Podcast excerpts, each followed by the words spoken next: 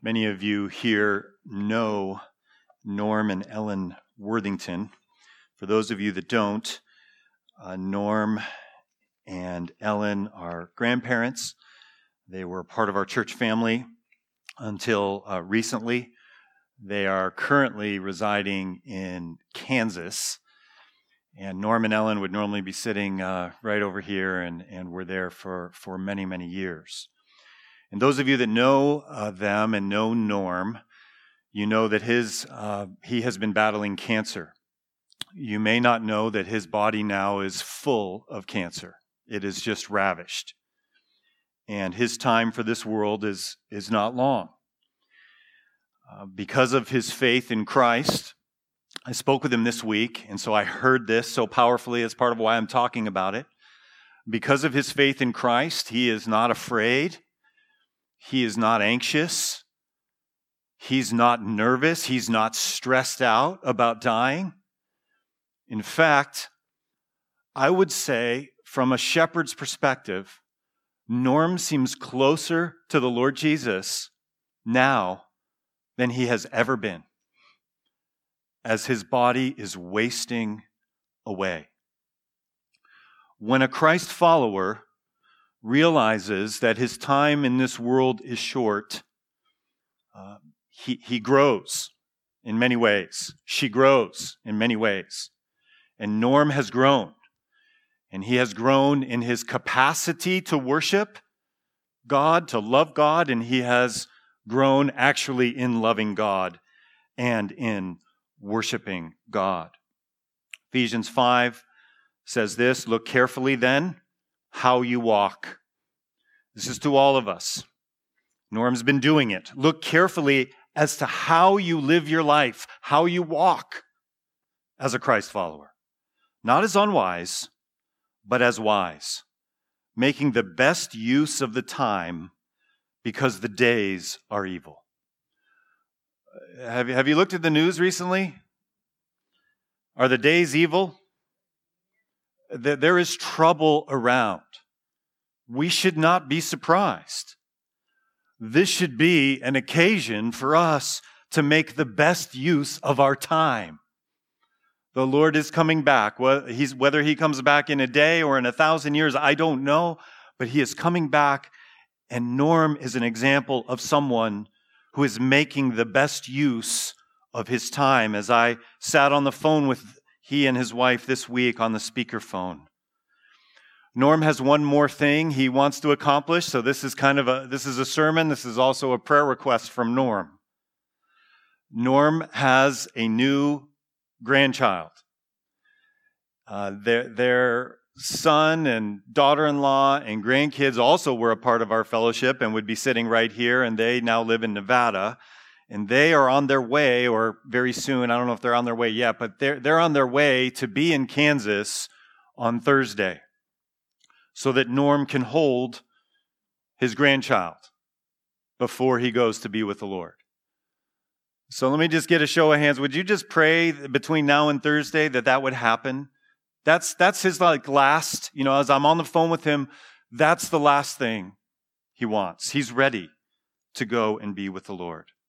There's lots more we need to pray for, but let's pray that that first time union can happen between grandpa and granddaughter. Today's sermon is about our capacity to worship.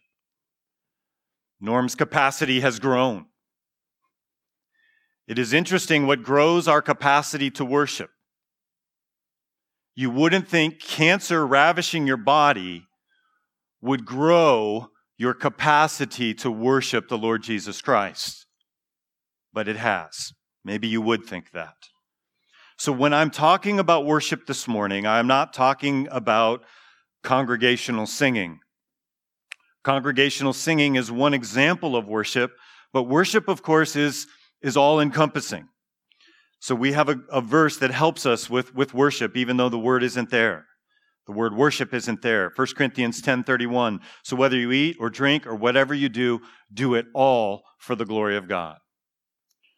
Whether you're teaching algebra, whether you're in your last days dying of cancer, whether you are a missionary in the Czech Republic, whether you are whatever you are, living in the foothills or somewhere around here, working, parenting, grandparenting, whether you eat or drink, whatever you do, do it all, do everything to glorify God. This is what I am talking about. This is what the Bible is talking about when we talk about worship.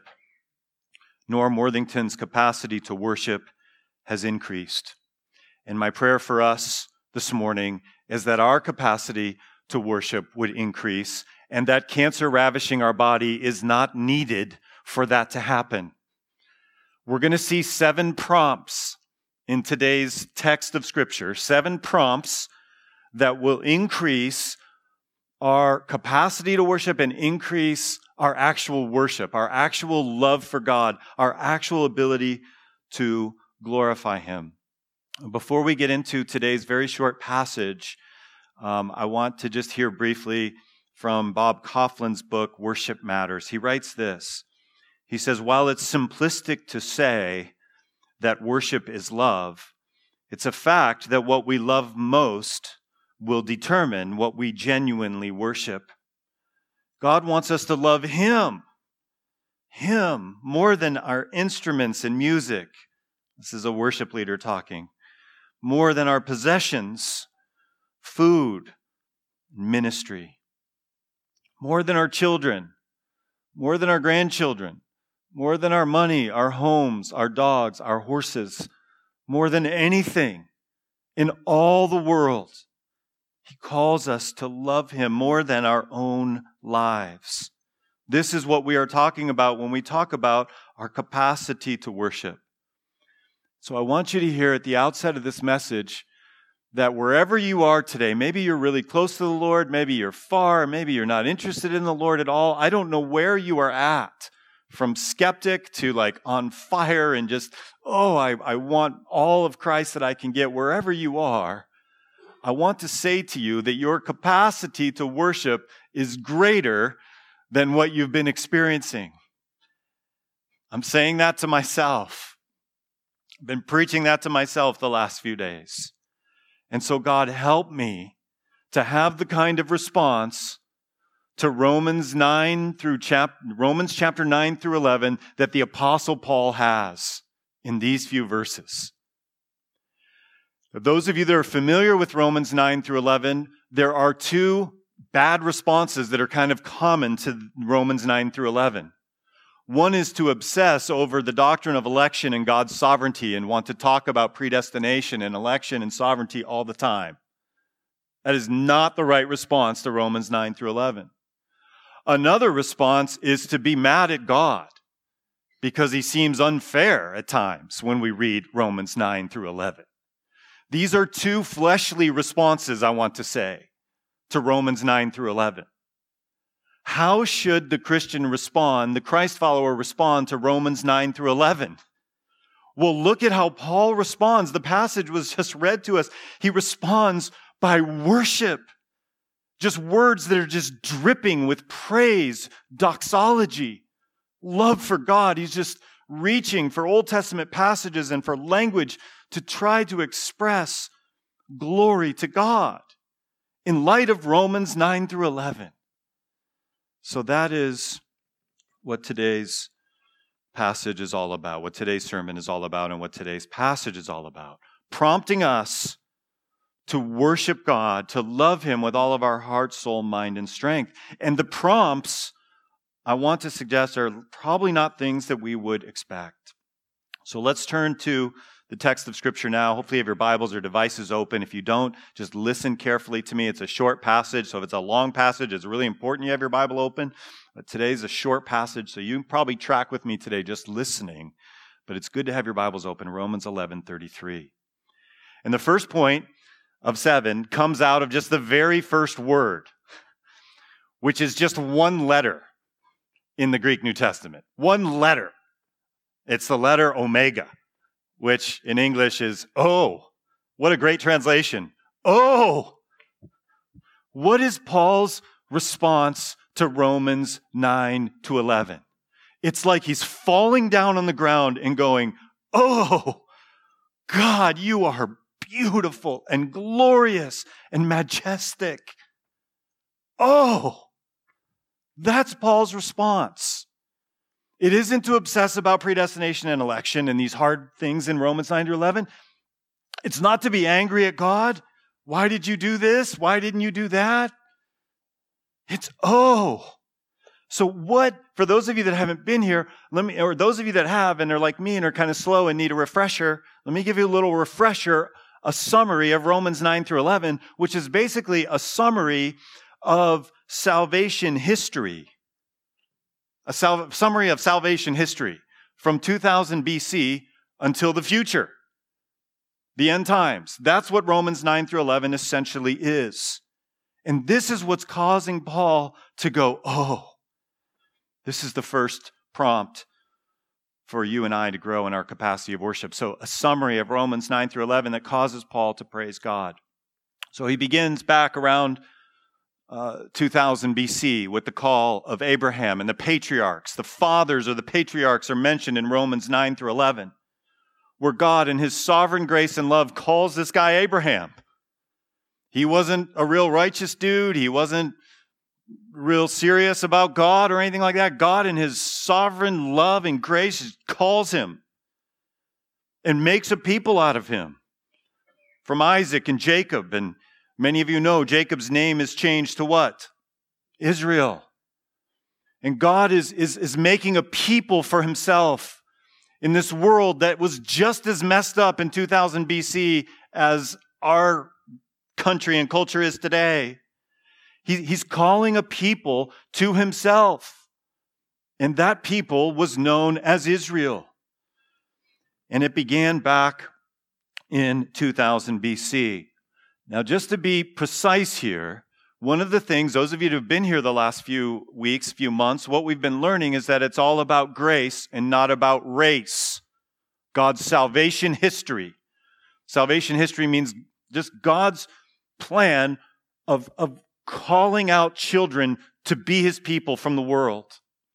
And it has overwhelmingly been eh, from 2000 BC until the first century has been overwhelmingly an ethnic people, Israel. But just to be specific here and precise, there were also Gentiles. That's what the GEN stands for here. There were also people from other nations around Israel that came to know the covenant keeping God of Israel. We, have talked about one of them, Ruth the Moabitess. She, she, she wasn't Israel, but she was Israel, right? Not all Israel is actually Israel. She was spiritual Israel. She was true Israel.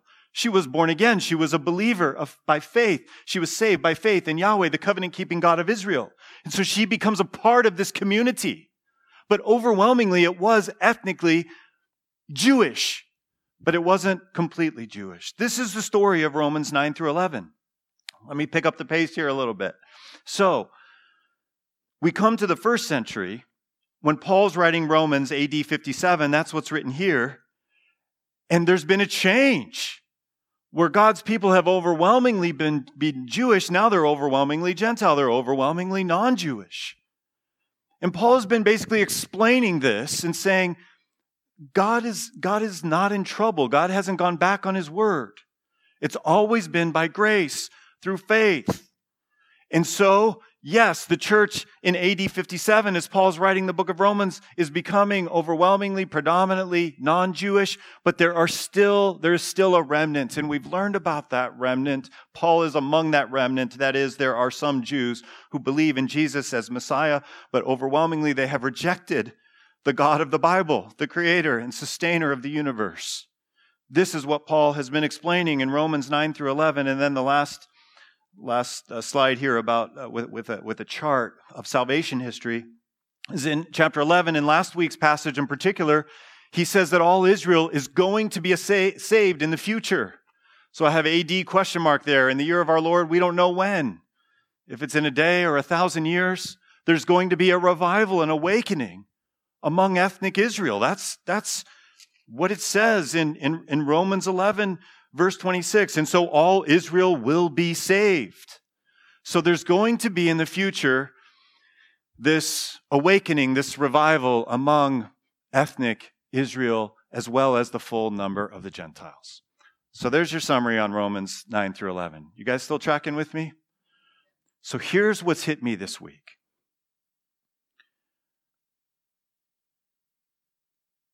Does that make me, Mike, go, oh, oh God, you are awesome. You are loving. You are gracious. That's what Paul has done after he wrote through the inspiration of the Spirit, Romans 9 through 11. He said, look at what God's doing. He is calling a people unto himself and he is worshiping him. He's praising him. That's all Romans 11, 33 through 36 is, is doxology. It's praise. It's worship. To him be the glory forever. So, the first of seven points here is his sovereign grace in salvation history, his love in what he has been doing in calling out rebellious people to himself is something that should prompt us to worship him and be in awe of him. Now, that this moment of silence I had just a moment ago, you know, if you if you could read my heart and mind, what what I was trying to say in those silences, I'm not sure that that's my response. I'm not sure that's my response. Which tells me that my capacity for worship is, is, is really low and it needs to grow. And so I have to be thinking about what is, what is going into my mind. To what degree is the Word of God in Romans 9 through 11 and in the beauty of salvation history and God's grace and His love? To what degree is that going into my mind? In what degree is like the problems of vaccination and anti vaccination going into my mind? Are you hearing me? Like, what's really important? What's really important is that we love God with all of our heart, soul, mind, and strength, and that our capacity for worship is growing in Him. The days are evil. They were evil in 2000 BC. The days are evil now. We don't need to freak out or be surprised. We do need to increase our capacity for worship, and this happens by God's grace. So I'm just like kind of confessing to you as I'm about to preach this, like as I'm praying through this and thinking about preaching this, I'm thinking, okay, their response is going to be, yeah, I'm not sure that prompts me to worship. And that, I hope that's not your response, but that's kind of my response. And that's my, as I try to think of who you are, you know, that's part of my job, like to sit in office and think about who you are, how you're going to respond. And, and as I'm thinking and praying over that, I'm thinking, yeah, I'm not sure that salvation, I'm not sure that this prompts me to worship. But it's really clear that it that's what it did to Paul. And that's what Romans 9 through 11, you know, like all good preachers, Paul ends, amen, at, at verse 1136, and then he goes on for what, five more chapters. so I'll try not to do that, but that's, that's what he does. I mean, he has to praise God here for what he's done in salvation history. I love Deuteronomy 7, so this helps me to see God's beauty and grace and love. Deuteronomy 7, he's talking to Israel God says, For you are a people holy to the Lord your God. The Lord your God has chosen you out of all the peoples on the face of the earth to be his people, his treasured possession. The Lord did not set his affection on you and choose you because you were more numerous than other peoples, for you were the fewest of all peoples. But it was because the Lord loved you. It was because the Lord loved you. And he kept the oath he swore to your forefathers, to the patriarchs, that he's going to bring you out. It was because the Lord loved you. That little phrase is over all of this. It was because the Lord loved Abraham. It was because the Lord loved the Gentiles in the church. The people of God is becoming overwhelmingly Gentile in AD 57. It is because God loved you that there's going to be a future for ethnic Israel that's going to have a, a, revival and they're not going to be a remnant, just a few Jews who love Christ, but they're all going to. It is because he loves you that he is adopting these people. And that's Paul's response to salvation history this beautiful and gracious and loving God. So, why don't I have that response? God, help me to have that response, is how we should respond to this text, how we should respond to this sermon. So, what am I responding to? This needs to be the number one input into our lives. Number one, there's lots of other good inputs. But I'm afraid we have so many bad inputs. My daughter and I were at dinner last night. We went out to uh, Costa Vida right over here. You might see me there a lot. We like the salsa and the smothered cheese burrito. It's good stuff. While we're sitting there, man, there was just the, the the TV was on. You know, they get the big flat screens in the restaurants, and the, the volume's off. But I must have seen 27 let's try to freak the people out terror news stories about uh, uh, uh, I mean we need to turn down a lot of things and we need to turn this way up if we, like Paul, are going to look at this and go, oh, oh, the depth of the riches of the wisdom and the knowledge of God. So that's number one. And I need to pick up the pace here because I got seven points. And if I do the same number of minutes, we'll be here and then we'll all miss our burritos and lunch will be over. But let me pick up the pace. So, prompt number one is His sovereign grace and salvation history should prompt us to increase our capacity to worship and should increase our worship. So, let's look at the rest of verse 33. It begins with this just, oh, this exclamation, this, this, oh, and then the depth of the riches and the wisdom and the knowledge of God. And the way that I understand this, and the way that many, um, many scholars, many folks understand this is, is and, and I put it on the screen this way so you can maybe see it, because our different translations can kind of make it sound a little different. But I think what it's saying is, oh, the depth of the riches. Oh, the depth of the wisdom.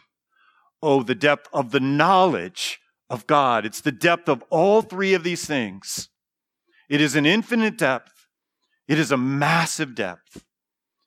A massive depth. So that's the prompt number two is the depth of his riches, the riches of God. I want you to hear today how rich he is. This should increase our capacity for worship, understanding the depth of his riches. Psalm 50. You know, in, in before the cross, under the laws of Moses, people would bring not their voices alone to worship God in gatherings like this, but they would bring bulls. They would bring goats to the corporate worship, to the temple, and they would offer them. They were commanded to do that. It wasn't a bad thing. So, what's he saying here in Psalm 50? I have no need of a bull from your stall or of goats from your pens. For every animal of the forest is mine, and the cattle on a thousand hills. What he's saying here is you're worshiping me in, in the motions, but, but not with your heart. You're bringing me the animals. I don't really need the animals. I mean, it's commanded and you should do that. But we know now, looking back, those animals that were sacrificed were done so in anticipation of the Lamb of God who would one day come that would end all animal sacrifices. They were anticipating Jesus, the Messiah. And so, what Psalm 50 is saying, he's saying, I, I, don't have any needs. Do you know that, church? God has no needs. He doesn't need you or me or a bull or a goat. And by the way, every animal of the forest is mine. Here's where we get to the riches. So, why did I pull this up? Because the second part of this is talking about his riches. Every animal of the forest is mine, and the cattle on a thousand hills. They're all His. You've heard this before, but may this hit you today by the Spirit in a way where your capacity to worship actually goes because of the infinite riches of God. His riches are massive, they are incredible. Every animal of the forest is mine. That includes bears. Guess what I saw last night, church? Guess what I saw last night? A bear. So I'm working yesterday, I'm working on my sermon, making phone calls, you know, doing the pastor thing, and I'm trying to squeeze a ride in before it gets dark. God in his sovereignty, it's getting dark earlier. So this is not the favorite season for mountain bikers as the sun goes down earlier, and mostly it's my inability to recognize the reality. We know it's coming. It tells me on my phone when it's going to be dark, but I, I struggle. And so I'm, I'm on my ride yesterday, pushing it, trying to finish before dark. I get to the bottom of the canyon, and it's pretty close to dark. There's still a little bit of light. And I'm climbing up out of that canyon, and um, I'm in a pretty steep section here, and there's nobody around. It's the moon's up, and there's this big bear right on the trail in front of me. I mean, I've seen a mama bear. I think I think I've actually seen this same bear before in a similar spot about a year ago. And it's it's it's a little weird. Like I, I thought about you guys. I thought about taking a picture, but it was so dark. It would just be the picture would be like, see the moon and see that black area. That's the bear. That's what the picture would have been. So I didn't take a picture. I'm sitting there on my bike, and normally the bears just take off right away, but this this mama bear, she kind of wanted to stay on the trail. So she's very docile and just sitting there, but she doesn't want to go into the forest. She just wants to be on the trail, and I don't want to go into the forest. I want to be on the trail. I got to get home. I hadn't eaten dinner yet. Had to go to Costa Vida with my daughter. So I start yelling at the bear, "Hey bear, hey bear, hey bear!" I have this kind of bear language, and um, she just sits there. She's not really interested in moving, so I get a little closer, and then eventually, you know, so I bend down, I get a rock, and she's seen this before, so I have her attention now. When I pick up the rock, she all of a sudden is kind of looking at me. So I just threw it near her, didn't hit her, and she just scurried off into the into the into the forest that bear, that bear is God's. That bear. Every bear. Every squirrel. Every deer. Every creature is His.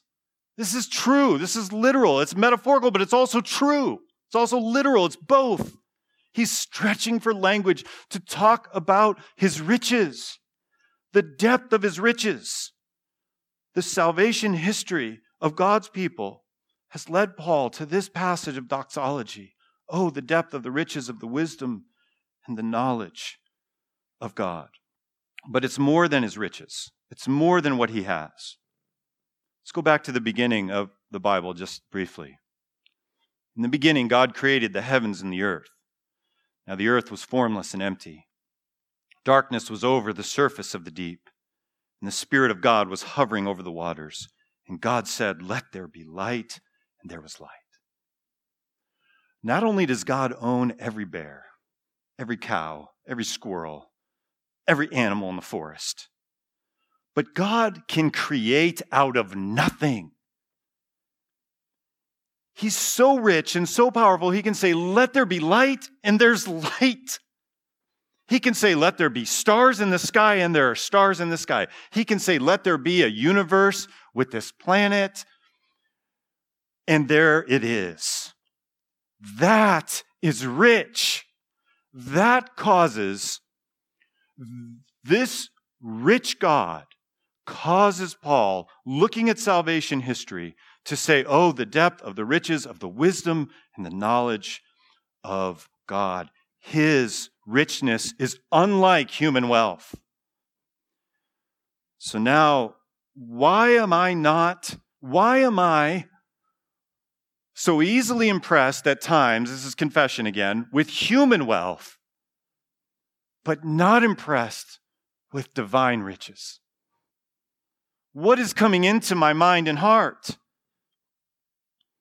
that we can be so impressed with people that we know that have a lot of money or people that we read about that we don't know that we wish we knew that had a lot of money.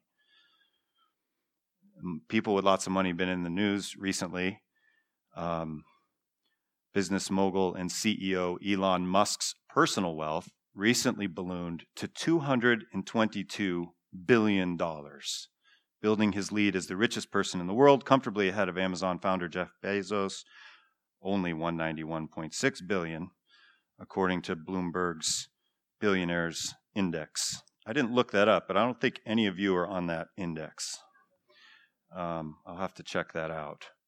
To celebrate his self adorned gold medal, Musk jokingly jabbed at his rival Bezos Monday by responding to one of his Twitter posts with a trolling emoji of a silver second place medal. Isn't that cute? He sent his billionaire buddy a silver medal. It is very petty having lots of material wealth is very petty compared to the wealth and the riches of God, who says, Let there be light, and there's light. Men's riches of all kinds are shallow, Matthew Henry writes. You may soon see the bottom, but God's riches, they're deep. They're deep. He owns every bear, and He can speak light into existence. So, this is the second of seven prompts. The depth of His riches should show you and me that our capacity for worshiping Him is so much greater, and then may we actually worship Him. The third prompt here is the depth of His wisdom. The depth of His wisdom. So he's mentioned riches, Paul has, and, and why has he mentioned wisdom? Again, he's mentioned wisdom because of the wisdom that God has had in adopting a people in salvation history going back to 2000 BC, looking all the way into the future, which Romans 11 does, and this is wise. This is beautiful. This is what God is doing. The depth of his wisdom in building a family, a people of God in the Czech Republic, in Papua New Guinea, in Israel, in the foothills. He is doing something beautiful where we should go, oh, the depth of the riches of the wisdom and the knowledge of God. And it's not just a corporate wisdom, but it's also an individual wisdom. There's not just macro wisdom, but there's a micro wisdom of what God's doing. And we have to go back to Romans 8 to read of that in a sermon some months ago. Romans 8, and we know that for those who love God, all things work together for good. Not all things are good that come into believers' lives, which is what we want Romans 8 28 to say. But what it says actually is that for those who love God, all things work together for good, for those who are called according to his purpose.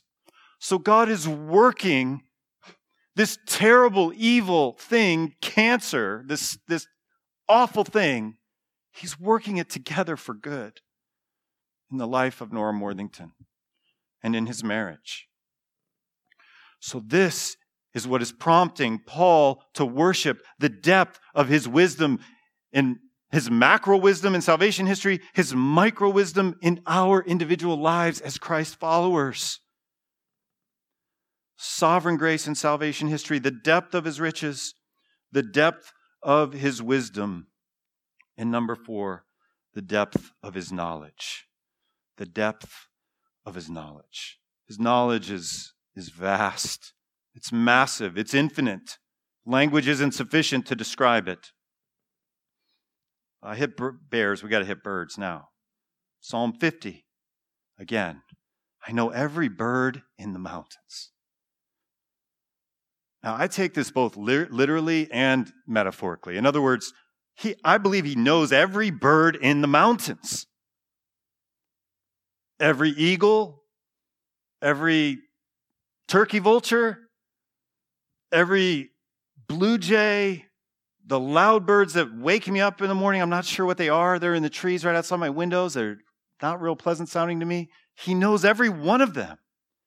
And this language is also reaching for us just to see the depth of his knowledge.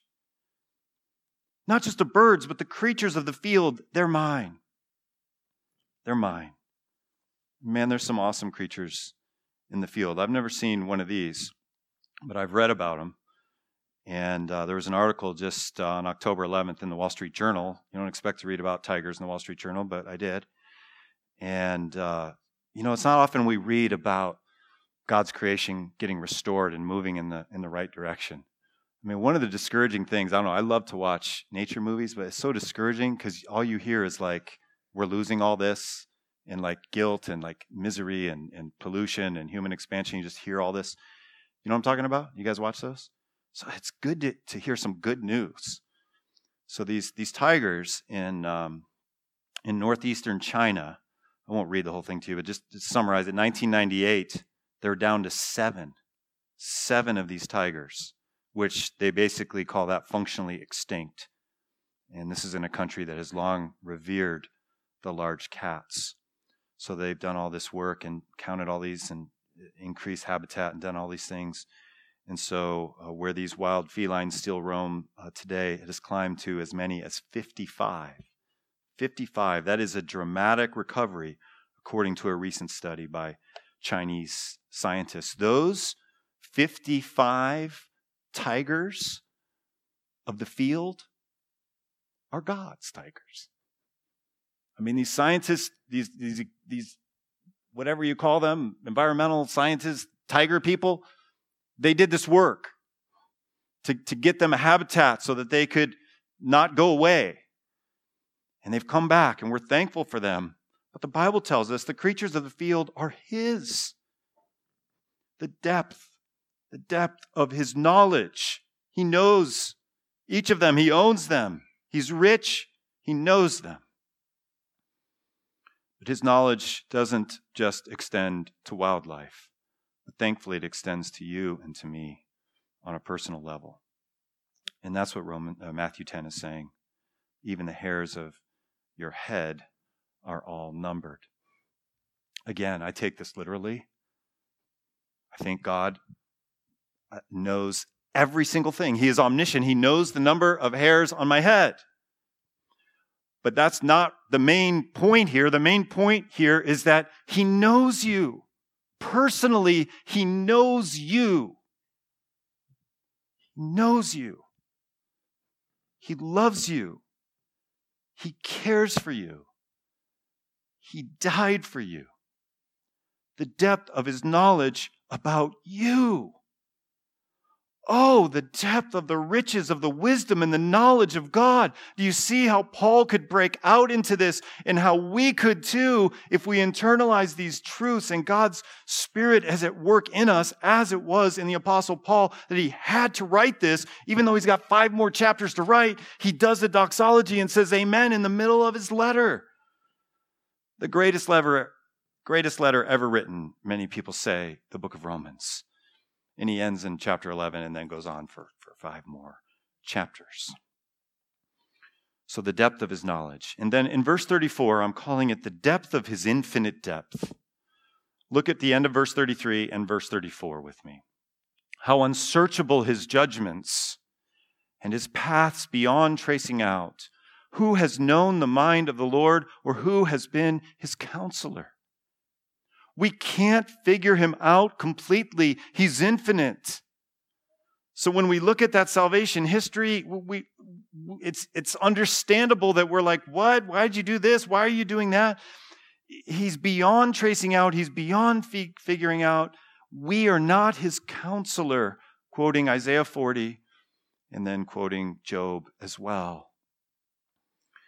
The depth of his infinite depth we just get to see some of who he is. And what this sermon and what this passage is about is asking God to help us see more of him so that we would worship him more.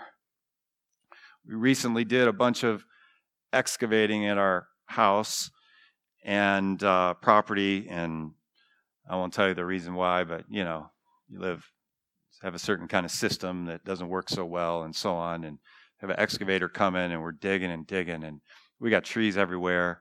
And man, you see some of the roots of these trees. You got to use a chainsaw. They're like as big as the trees, it seems, these roots in the ground. You can't see them, but they're, they're there. There's this expansive system of roots that are strong and mighty. And eh, that helps give us a picture of, of God's infinitude, how unsearchable his judgments are, how we can't figure out his past. We, we, there's so much more to know of him all the time. Our capacity for worship should be growing, and, it, and our worship itself should be growing as we see the depth of his infinite depth. That's what Paul is getting at at verse 34. Look at 35. Who has ever given to God that God should repay him? I mean, I'm just going to spend a minute here, but this verse could be an entire sermon. Now, we don't say this out loud, but most of us here, I think, most of us have thought something like this Hey, God, I have done this. God, I have obeyed in this way. God, I have given in this way. And this is what's happening in my life.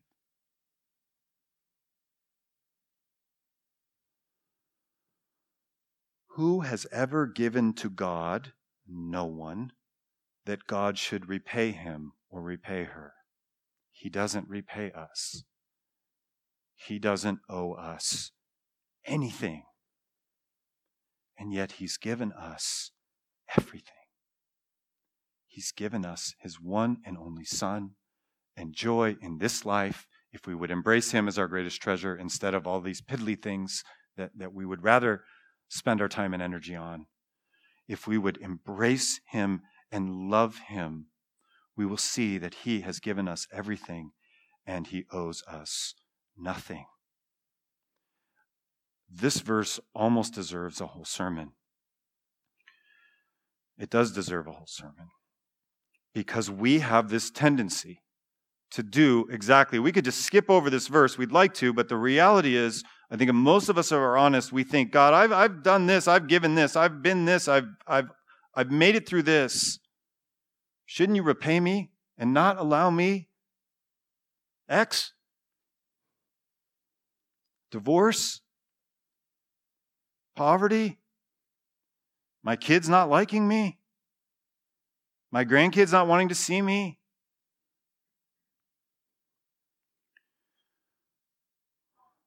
God has given us his Son. He died on the cross as our sin substitute. In 1 Corinthians 4, similar theme is brought up to this verse that we're looking at now in Romans 11. What do you have that you did not receive? And if you did receive it, why do you boast as though you did not? Everything that I have belongs to God. My spiritual gifts were given to me by Him. My relationships given to me by Him. My family given to me by Him. My life by Him. My salvation by Him. My cars, my mountain bike, my brokerage account, my checking account. It's all His. Why do I boast as though it's not? We, Christ followers, are not our own. We were bought at a price. That price is reflected in the cross behind me. The life of the Son of God Therefore, honor God with your body. He owes us nothing, He's given us everything. When we understand everything rightly according to Scripture. Last verse, verse 36. For from him and through him and to him are all things. Total sovereignty. For from him and through him and to him are all things. God is the source. From him, he is the sustainer. Through him, he is the goal. He's the goal of the universe. He's the goal of mine. He's the goal of yours. To him are all things. To him be the glory forever and ever. Everything in the universe is from Him, through Him, and for Him. These are prompts to help us increase our capacity to worship Him, to praise Him, to love Him. Let's bow our heads together and ask Him to help us to love Him, to worship Him. God, we pray, each of us that know you and love you, that you would increase our capacity to love you and to worship you. Even as we're about to sing, Lord, I pray that we would have a new awareness of our capacity to worship you. We see Paul's capacity who was a, Paul was a sinner just like each of us here, but he had this massive capacity to worship you. He saw your love and grace in salvation history and how you've called a family out. Help us to see that. Help us, God, to see your riches. Help us to see your wisdom. Help us to see your knowledge, your infinite depth. Help us to understand that you don't owe us a thing, and yet you've given us everything. And help us look to you as we await your return. We pray, come, Lord Jesus, in your name. Amen.